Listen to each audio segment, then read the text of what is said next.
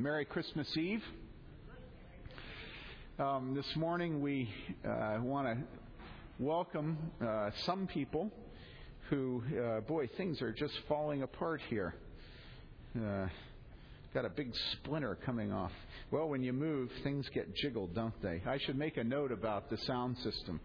Um, apparently, uh, without any warning, the sound system will switch the, the, the, the, internal in the board, probably, they say it is, but it'll switch uh, whether it's going to the speakers or to the monitors. And what you were hearing all morning were the monitors uh, echoing off the walls, so all the highs were cut out. And so now what they've done is taken the monitor wires and flipped them onto the speakers, but it's sporadic. You can't reproduce it which are great problems to have. You know, when you take your car into the guy to be serviced and you say it does this, and he says, Well, it didn't do that for me.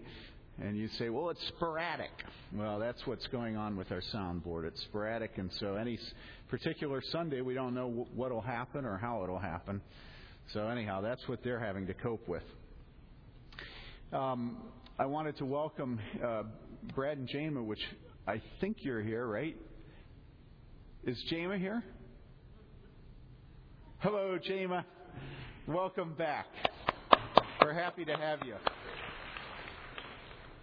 You don't look very tan. Have you been working inside? Well, we're happy to have you and your kids.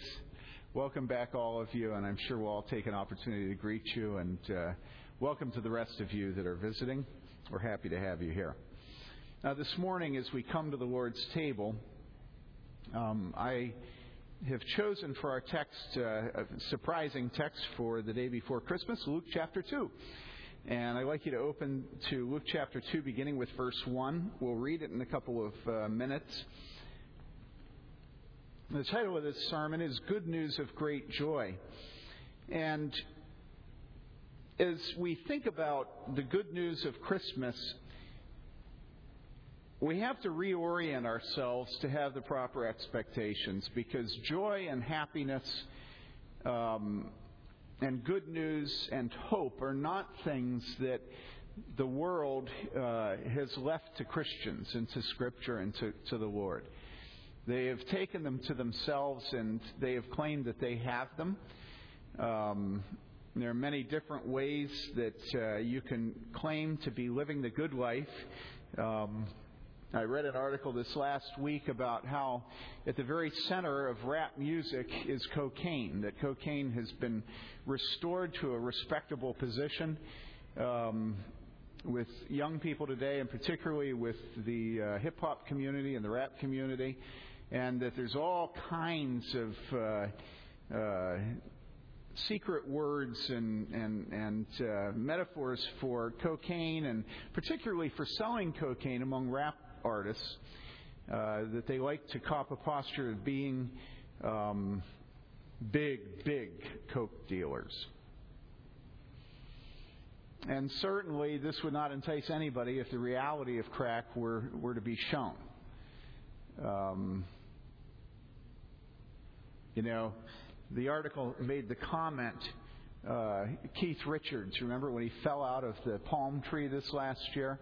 And they said that the joke going around uh, among other entertainers was that they wondered how much there was left in Keith Richards' head.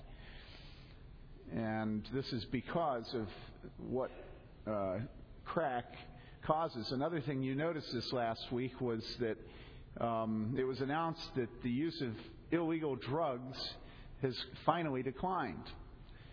Uh, but why? Well, the reason it's declined is that now our young people are using prescription drugs, in other words, legal drugs, in an illegal way. So I'm not sure that it's anything good, right?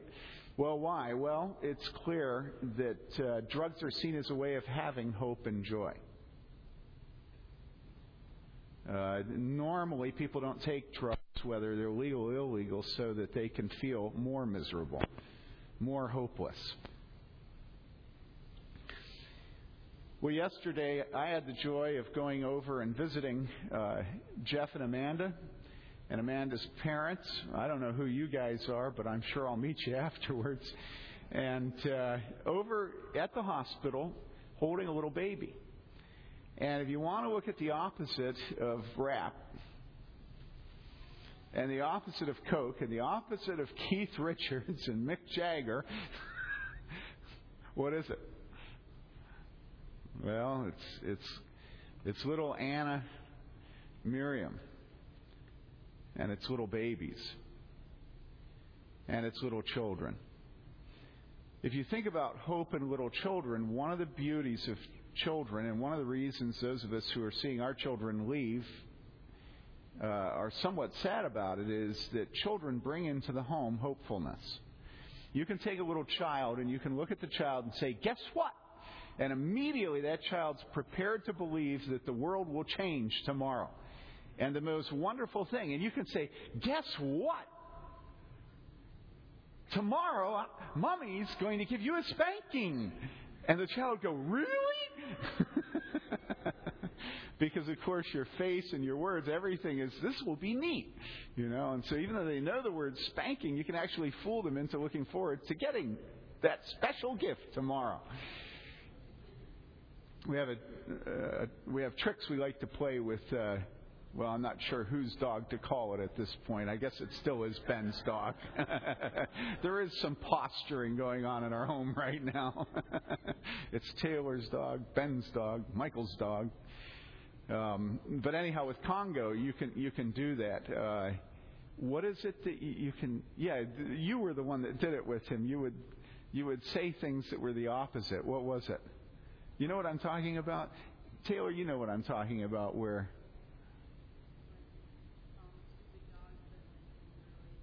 No, no, no, that's Dave Carell. You're the one that does that with your dog. Tell him what you do. Go ahead, tell him. I mean, you are twisted.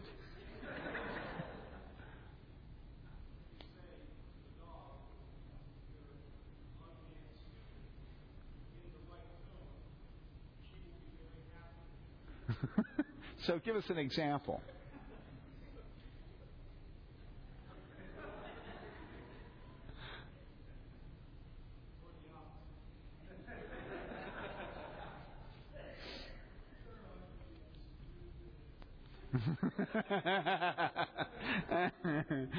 Says that to me all the time. And so you think of little children and you think hopefulness is at the center of their existence. And it's a beautiful thing. And grandchildren bring that into your home. Now, what happens to little children? Little children grow up. And one of the things that's a mark of uh, reaching teenage years where you make the transition to adulthood is the loss of hope. And you think about uh, the kids that are in our junior high schools.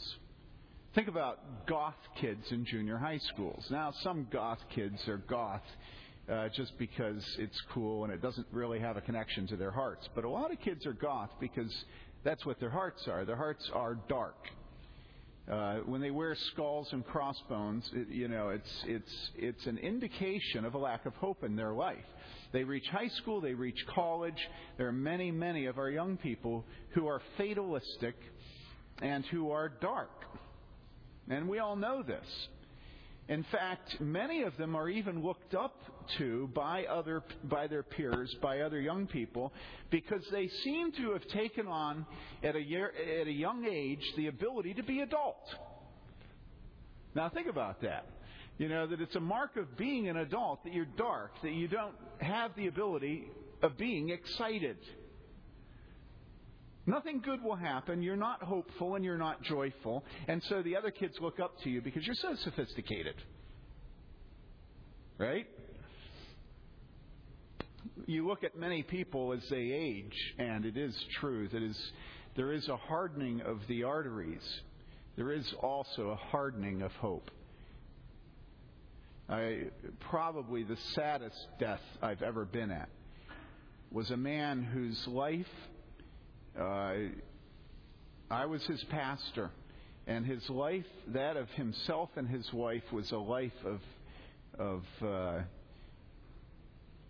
oh, just very, very sad and crusty materialism. And they weren't that rich. You know, it wasn't a function of them having a lot of money. It was just a function of money and their possessions clearly being all that mattered. Every single thing about their life was clean and perfect. Do you understand? Their cars, inside and out, their dress, the way they spoke to you when you went in their home, everything was perfect and there was no life in their eyes.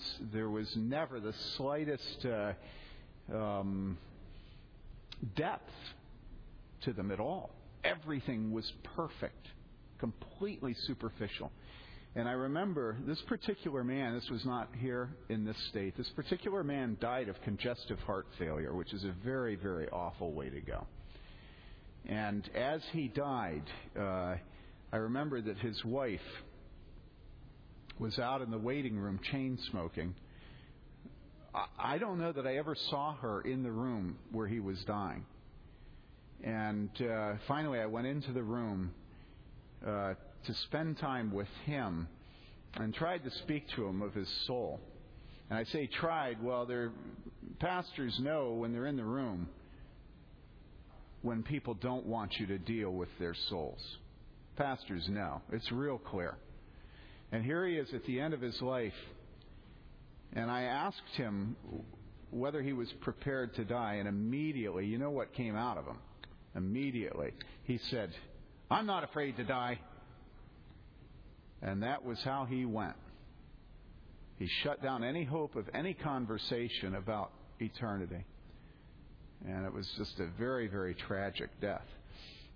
His, his arteries had hardened, his, his heart had swollen, and uh, moths had eaten, and the rust had corroded, and his wife didn't want to be with him as he died, and he didn't want to speak of his soul. Now, be honest. That's what this world is headed to. The, this world that we live in is that. That is this world. And we have a lot of different ways of covering it up. A lot of different holidays when we can have the aspect of joy. I was very interested this last week to read um, Calvin, John Calvin, you know, centuries ago, talking about how at Christmas and at the New Year, people try to cover up their joylessness with parties. I thought, you know, things don't change that much, do they? Um, and there are joys that God gives us. Uh, the Bible says that the rain falls on the just and the unjust. And God, it amazes me. I mean, when I think back when my wife and I were first married, it amazes me that God gave a child to us. We were completely undeserving of Heather when she came. And yet, all of a sudden, this bundle of joy is dropped into your home. So the rain does fall on the just and the unjust. And the Lord does give many good things. We think of rainbows and rain and, and food and, and, and the love of people that really, by all rights, ought not to love us. Right? Right? We are. You are. I mean, you know I am, but you are unlovable. Really. I mean, there are a few of you that are lovable, but most of us aren't, and yet we have hope springing eternal from our wives and our husbands and our children who love us. So there is an awful lot of joy and hope in this world that comes because God has not yet given us what we deserve. But make no mistake about it, God is just. And God has promised that the day will come when there will be a judgment seat and when every person will be rewarded precisely according, precisely according to their what? just deserts, what they deserve. Now, think of little ones. Think about the hope that's in their life. Think about old ones who are dying without Christ, Christless, not religionless. Uh, world religions, besides Christianity, are all an effort to cope with sin, but they all will fail. They'll all be crushed under Jesus Christ. Think of those who die without Christ and without hope and joy. And then say, what is this statement that the angels brought that they bring us good news of great joy? Let me read to you from uh, the passage of Luke chapter 2, verses 1 to 11. And this is the Word of God, and it is eternally true. Now, in those days, a decree went out from Caesar Augustus that a census be taken of all the inhabited earth. And you don't know this the way I'm reading it, because I'm reading it from the New American Standard Bible. This was the first census taken while Quirinius was governor of Syria, and everyone was on his way to register for the census each to his own city. Joseph also went up from Galilee, from the city of Nazareth to Judea, to the city of David, which is called Bethlehem, because he was the house and family of David, in order to register along with Mary, who was engaged to him and was with child. While they were there, the days were completed for her to give birth, and she gave birth to her firstborn son, and she wrapped him in cloths and laid him in a manger because there was no room for them in the inn. In the same region, there were some shepherds staying out in the fields and keeping watch over their flock by night. And an angel of the Lord suddenly stood before them, and the glory of the Lord shone around them. And they were terribly frightened. But the angel said to them, Do not be afraid. For behold, I bring you good news of great joy, which shall be for all the people. For today in the city of David there has been born for you a Savior, who is Christ the Lord.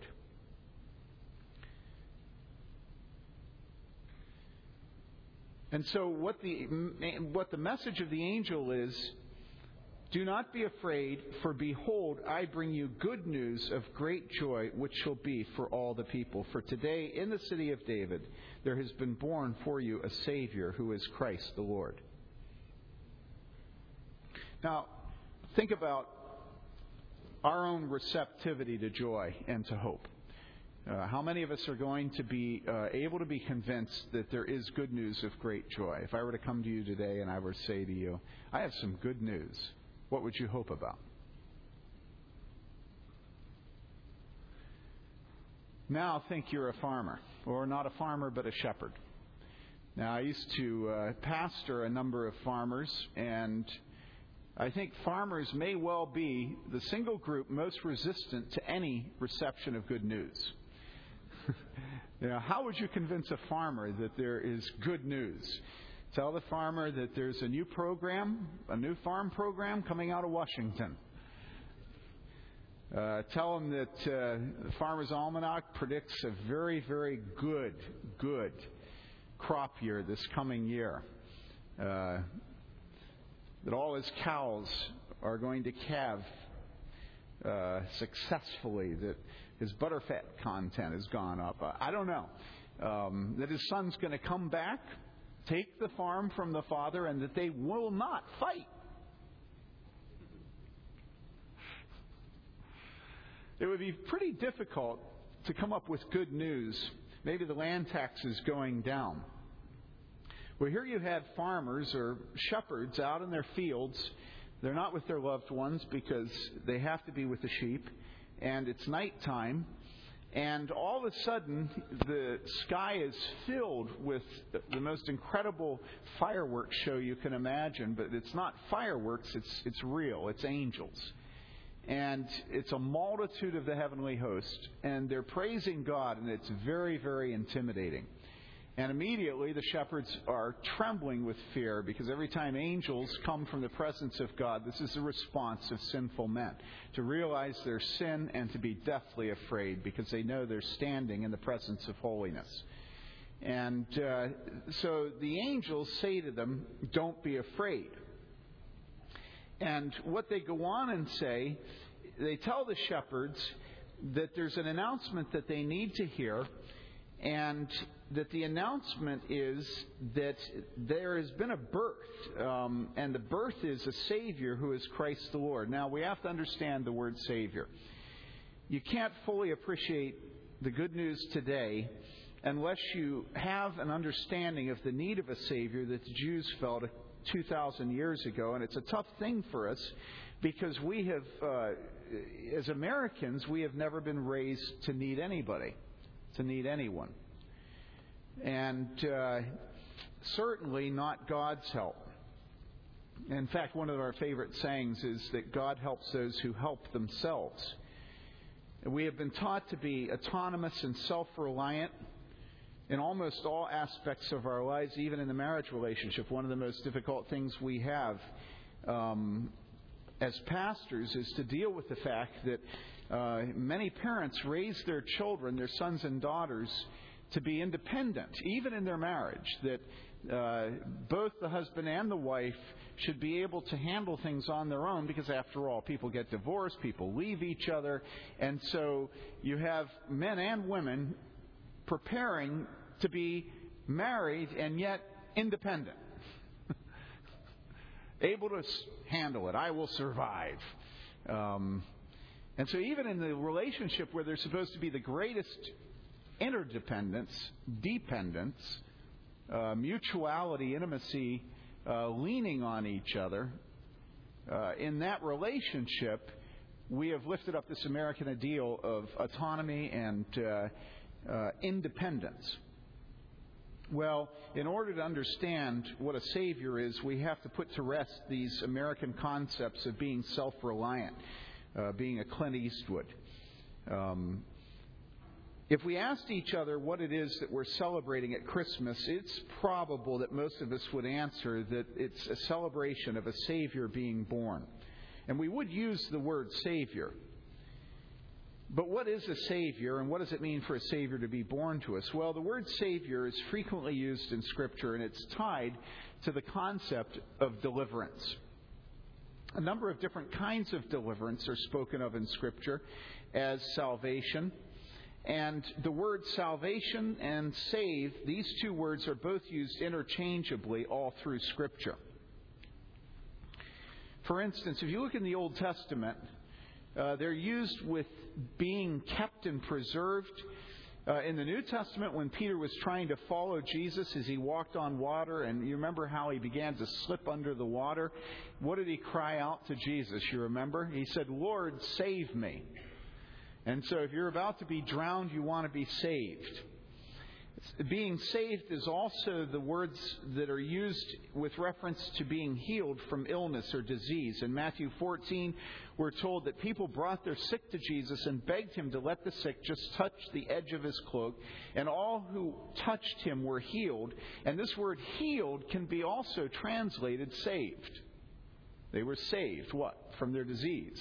You know, saved from cancer, saved from demon possession, saved from blindness, saved uh, from whatever their disease were. All who touched him were saved. Saved and salvation were also used with reference to being delivered from shipwrecks at sea, uh, from escaping death, for a safe return home. They returned home safe. They were saved.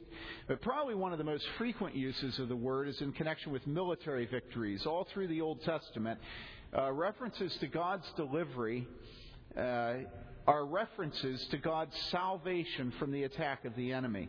In the Old Testament, the most consistent threat was military, so deliverance was most frequently spoken of in military terms, and military heroes were most frequently called saviors. In Judges 3 9, when they cried out to the Lord, it says, He raised up for them a deliverer, a savior, Othniel, son of Kenaz, Caleb's younger brother, who what? Who saved them. In Judges 3:15, again the Israelites cried out to the Lord, and He gave them a savior or a deliverer, Ehud, a left-handed man, the son of Gera, the Benjamite. In Nehemiah 9:27, it says, "So you handed them over to their enemies who oppressed them, but when they were oppressed, they cried out to you. From heaven you heard them, and in your great compassion you gave them deliverers who rescued them, who saved them from the hand of their enemies." And so you have this theme all through the Old Testament um, of God being the Savior of His people when they are put into captivity, when they are about to be killed, when they need to be delivered from oppression. God is their Savior.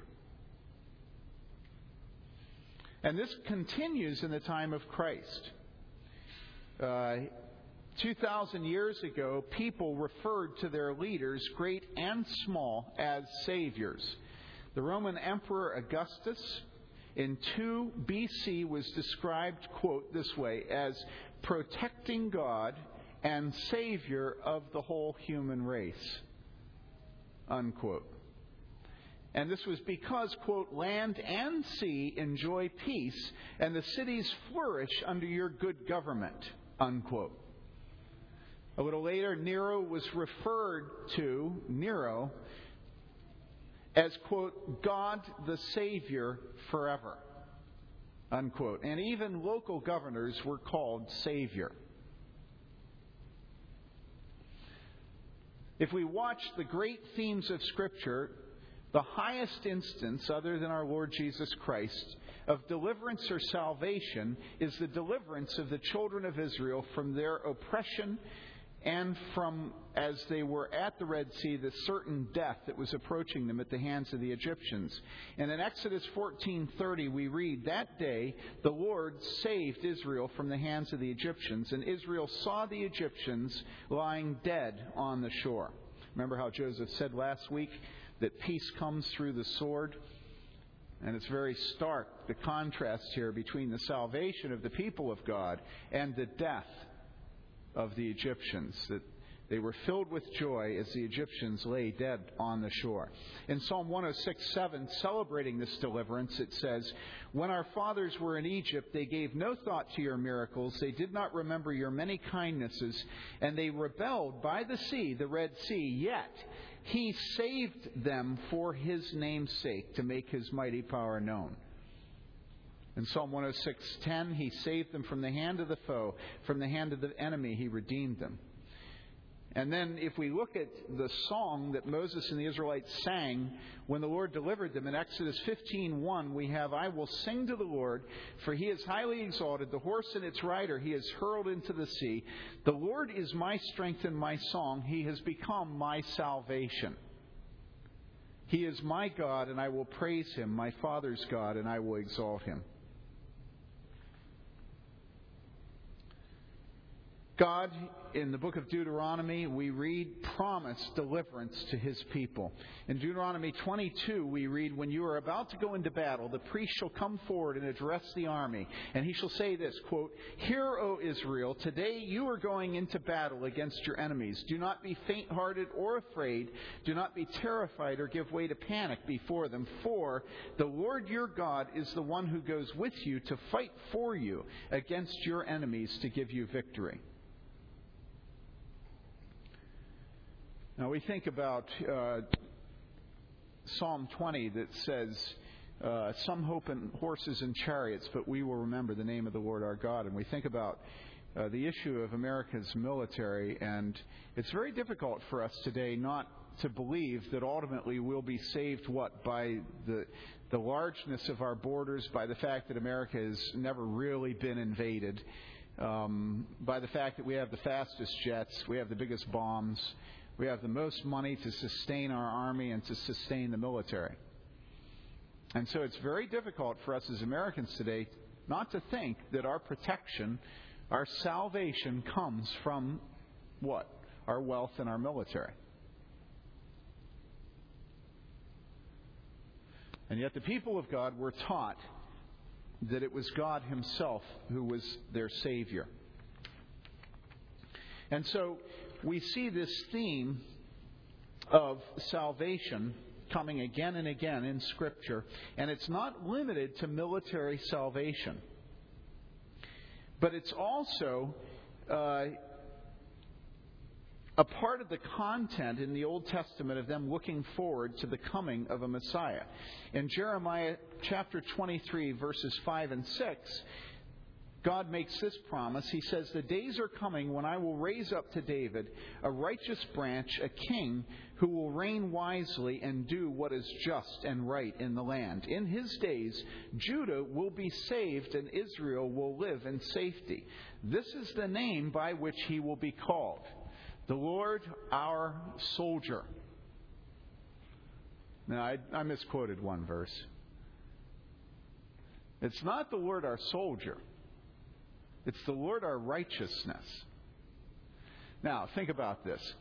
If hope and joy are at the center of Christmas, and we all know that the hope and joy is not the hope of finally having your mother get it right when she gives you a gift. We always laugh every Christmas about the year my mother gave me a woman's sweater with shoulder pads. This is a true story.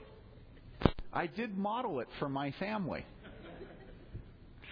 Another Christmas, I remember my mother gave me a, a, red ski jacket, which is what I asked for, but actually it was one of these liners that you put in, like, you know, uh, uh, a barn coat with, like, the quilting that went along.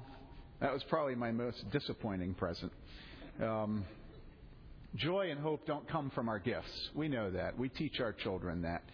Uh, but we have to ask ourselves the question um, what, when the shepherds were in the fields and the angels said to them, uh, We bring you good tidings of great joy, what were they expecting God to do? What was the hope of the Messiah? Now, if you have read any of the Gospels, you know that the hope of the Messiah that the Jews had, and I would say even the disciples, their hope was what? Their hope was that they would be able to escape the oppressive Roman Empire. Their hope was a political and a military hope. Now, this is not difficult for us to understand. If you were to go into Iraq today and you were to ask them what would be their greatest hope, many, many, many of them would say that their greatest hope would be that the United States would leave that our military would leave. We know that. And it's completely understandable if you go back 2,000 years and you think of the oppressive Roman Empire, the massive power that it had, particularly financially and militarily, that the Jews chafed living under that authority and that the Jews look forward to the time when the Messiah, who's like David, and after all, what did David do? He cleaned up the promised land and he brought in independence. He, he presided over the greatest glory of the nation of Israel in the ancient world when David, a man of blood, fought all the battles and cleaned up the kingdom. All right? A Messiah is coming. He's going to be in the lineage of David. He will end the Roman oppression. And so they hear good news of great joy. What are they thinking? They're all thinking, we're going to have a military and a governmental Messiah who is going to end the oppression of this foreign empire over us. That's what they're thinking. But did you hear what the prophecy actually says? It actually says, The days are coming when I will raise up to David a righteous branch, a king who will reign wisely and do what is just and right in the land. In his days, Judah will be saved and Israel will live in safety. this is the name by which he will be called the Lord our righteousness.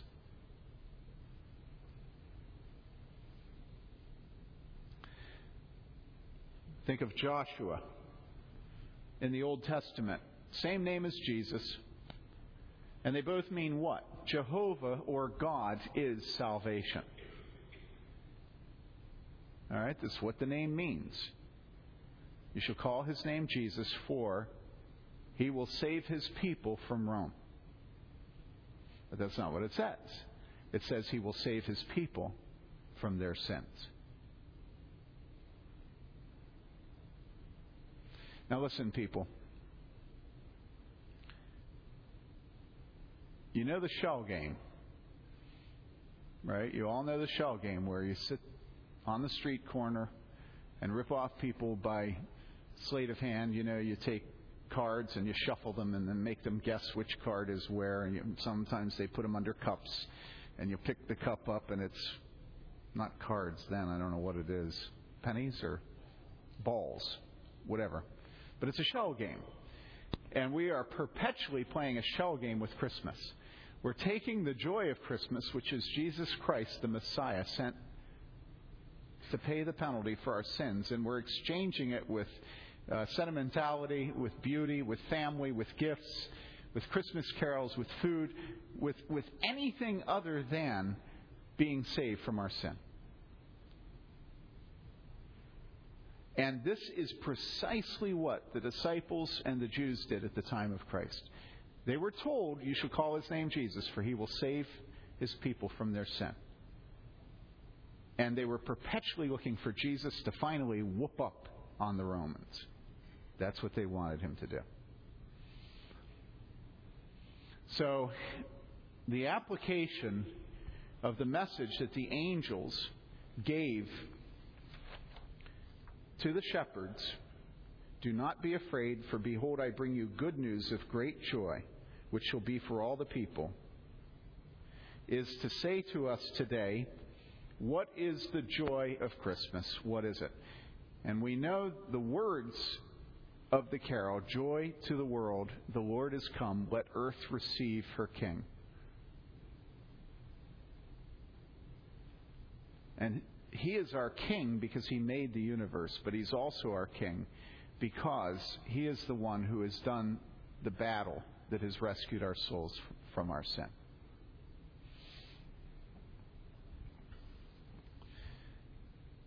When I think of joy, real joy, not the joy that you get watching a football game on television, not the joy that you get around a table, not even the joy that you get when you and your wife are at harmony and you're surrounded by your children and your grandchildren. When I think of real joy, there are two things that I think of immediately. One is uh, the title of C.S. Lewis's autobiography. Remember what he calls it? He calls it Surprised by Joy. And in that book, this uh, Oxford professor, highly educated, right, talks about how his whole life as an adult was trying to reproduce the little joys that he remembered having as a child. All right? And he had a number of ways of trying to reproduce them or trying to get them. And in this book, Surprised by Joy, this is what Lewis says about how he finally came to discover joy. He says, Every step I had taken from the absolute to spirit and from spirit to God, and don't make the mistake of thinking that when people speak of spirit, they mean God. No, no, no, no. Everybody wants to be spiritual. Everybody wants to be religious. But listen to Lewis. He says he came from absolute to spirit and from spirit to God. All right? Had been a step toward the more concrete, the more imminent, and the more compulsive. And at each step, I had less chance to call my soul my own. And then he says this to accept the incarnation was a further step in the same direction. So, this is at the center of his explanation of how he came to have joy. That he came to no longer call his soul his own, and he came to accept the truth of the incarnation. Now, what is the incarnation? The incarnation is God taking on flesh. That's what the word literally means. You take on flesh, God. And so God Himself comes into the womb of a woman. He, he, is, he is given birth to by that woman, and He is there present in the body of this little baby. And C.S. Lewis puts his finger right at that point and says, There is where I came to have joy. When I accepted the incarnation that God became flesh, man. Then I also think of another uh, intellectual, a man named Blaise Pascal, who was a French mathematician, philosopher, uh, one of the most brilliant minds who has ever lived. And after Pascal died, his servant was going through his clothes. And uh, you might wonder why would a servant go through your clothes afterwards? And he found something sewn up in the seams, and you might think, what on earth? I've never gone through anybody's clothes feeling the seams. Well, the reason that they did that, if you read any of the sort of old war novels, you'll find that it was very common to uh, take gold and sew it up in your seams, that that's where you'd hide things from people. And so I think, yeah, I might be wrong, but I wouldn't doubt that the servant was wondering whether there was a little bit of wealth that had been missed, you know. Anyhow, what do you think the servant found sewn up in Pascal's seams? Well, he found a parchment on which Pascal himself had written this. This is what he had written and sewn up in the seams of his clothes discovered after he died. Quote, God of Abraham, God of Isaac, God of Jacob, not of the philosophers and scholars. Joy, joy, joy, tears of joy. This is life eternal, that they may know you, the only true God, and Jesus Christ, whom you have sent. Jesus Christ, Jesus Christ, may I not fall from him forever. I will not forget your word. Amen.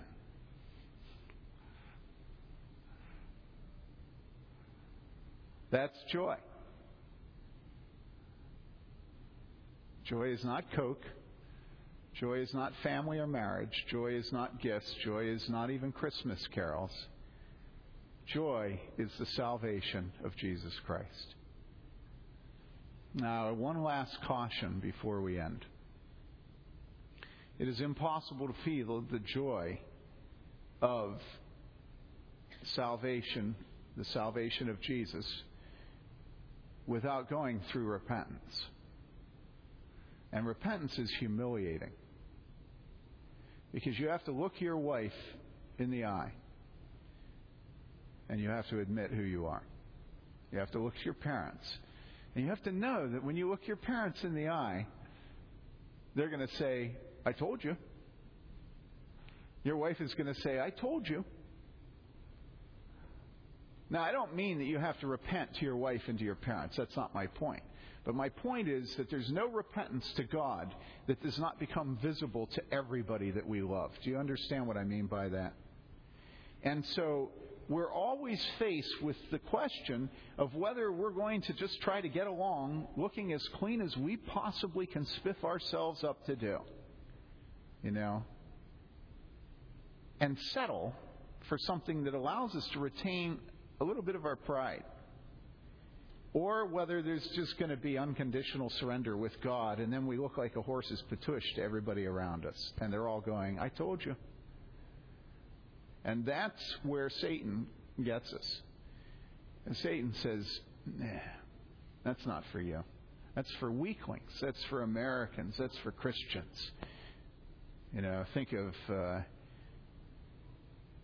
think of how humiliating that is. Meditate on it a little while.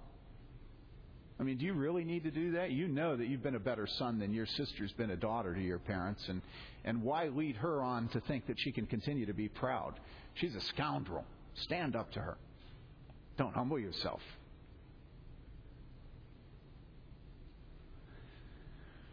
One of the sadnesses that I have as a pastor is seeing how often it is that family members do everything they can to keep their loved ones from humbling themselves and from repenting and from believing in Jesus Christ. And sometimes it's done by bitterness, sometimes it's done by trivialization. Sometimes parents trivialize the lives of their children and remove their children ever from experiencing true failure and true knowledge of their sin. That's one of the reasons that a lack of discipline in the home is so destructive. As discipline is one of those moments where you're able to expose to your children the true condition of their hearts. And then to tell them that it's precisely for that that Jesus Christ died. And so I want you to realize you can't have the joy of Christmas without having the sorrow of looking at yourself. You know, I'm convinced that high school kids and junior high school kids and college kids have a deep, deep knowledge of their own sin. And I think that one of the most beautiful gifts of joy that we can give the children and the young adults that God gives us to care for as a church is the freedom to confess their sins and to acknowledge that they do need a Savior. So here's my point. My point is that when we look at the joy that is announced to the shepherds, that joy has to pass through a deep knowledge of our own need of a Savior.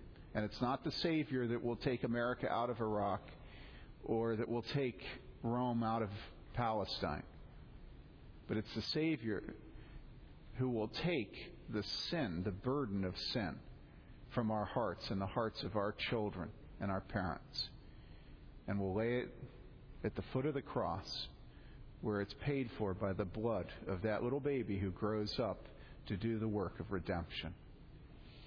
So put that back at the center of your Christmas this year.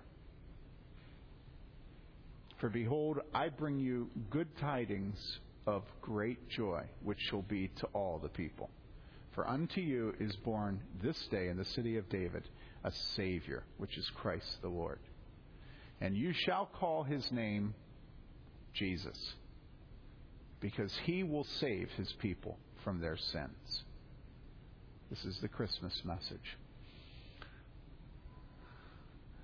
So, Merry Christmas. Merry Christmas. Merry Christmas. Who was that? Thank you, sweetie. Merry Christmas to you, too. Let's pray. Father, we thank you for the little child of Bethlehem who came to bear the burden of our sins. We thank you, Father, for Mary, who was willing to have this child swell her belly. This little child that she nursed, this little child that she loved, and this little child who broke her heart when he hung upon the cross, pouring out his blood for the forgiveness of our sins. Father, we thank you for the joy of Christmas, and we pray that every soul here today may believe that God has rightly diagnosed him or her, and that they are hopeless because of their sin, but that also God has loved them so much that he has sent a Savior whose name is Jesus and who is able to save them from their sin. Now, Father, feed us at this table, we pray. Feed us this Christmas. May Jesus Christ and his salvation be at the center of our sinful but hopeful homes. We pray in Jesus' name. Amen.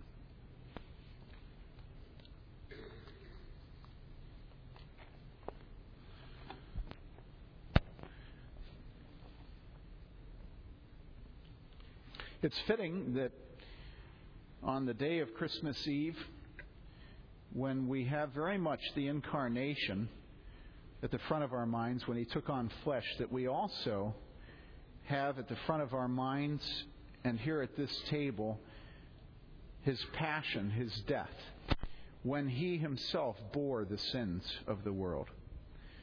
And it is through the Lord's Supper that we remember him giving his, his blood and his body for us, him turning aside the Father's wrath that he came to die. He did not come to be a baby. He was, but he came to die. And when he died, that he bore the sin of those that the Father gave him. Now, this table is not a table for the world, it's a table only for the people of God. And who are the people of God? The people of God are those who have confessed their sin and who have received their Savior Jesus Christ by faith. Uh, and so, if you have not acknowledged and made un- an unconditional surrender before God, uh, and if you have not trusted in Jesus Christ, His blood for your cleansing, please do not profane this holy table.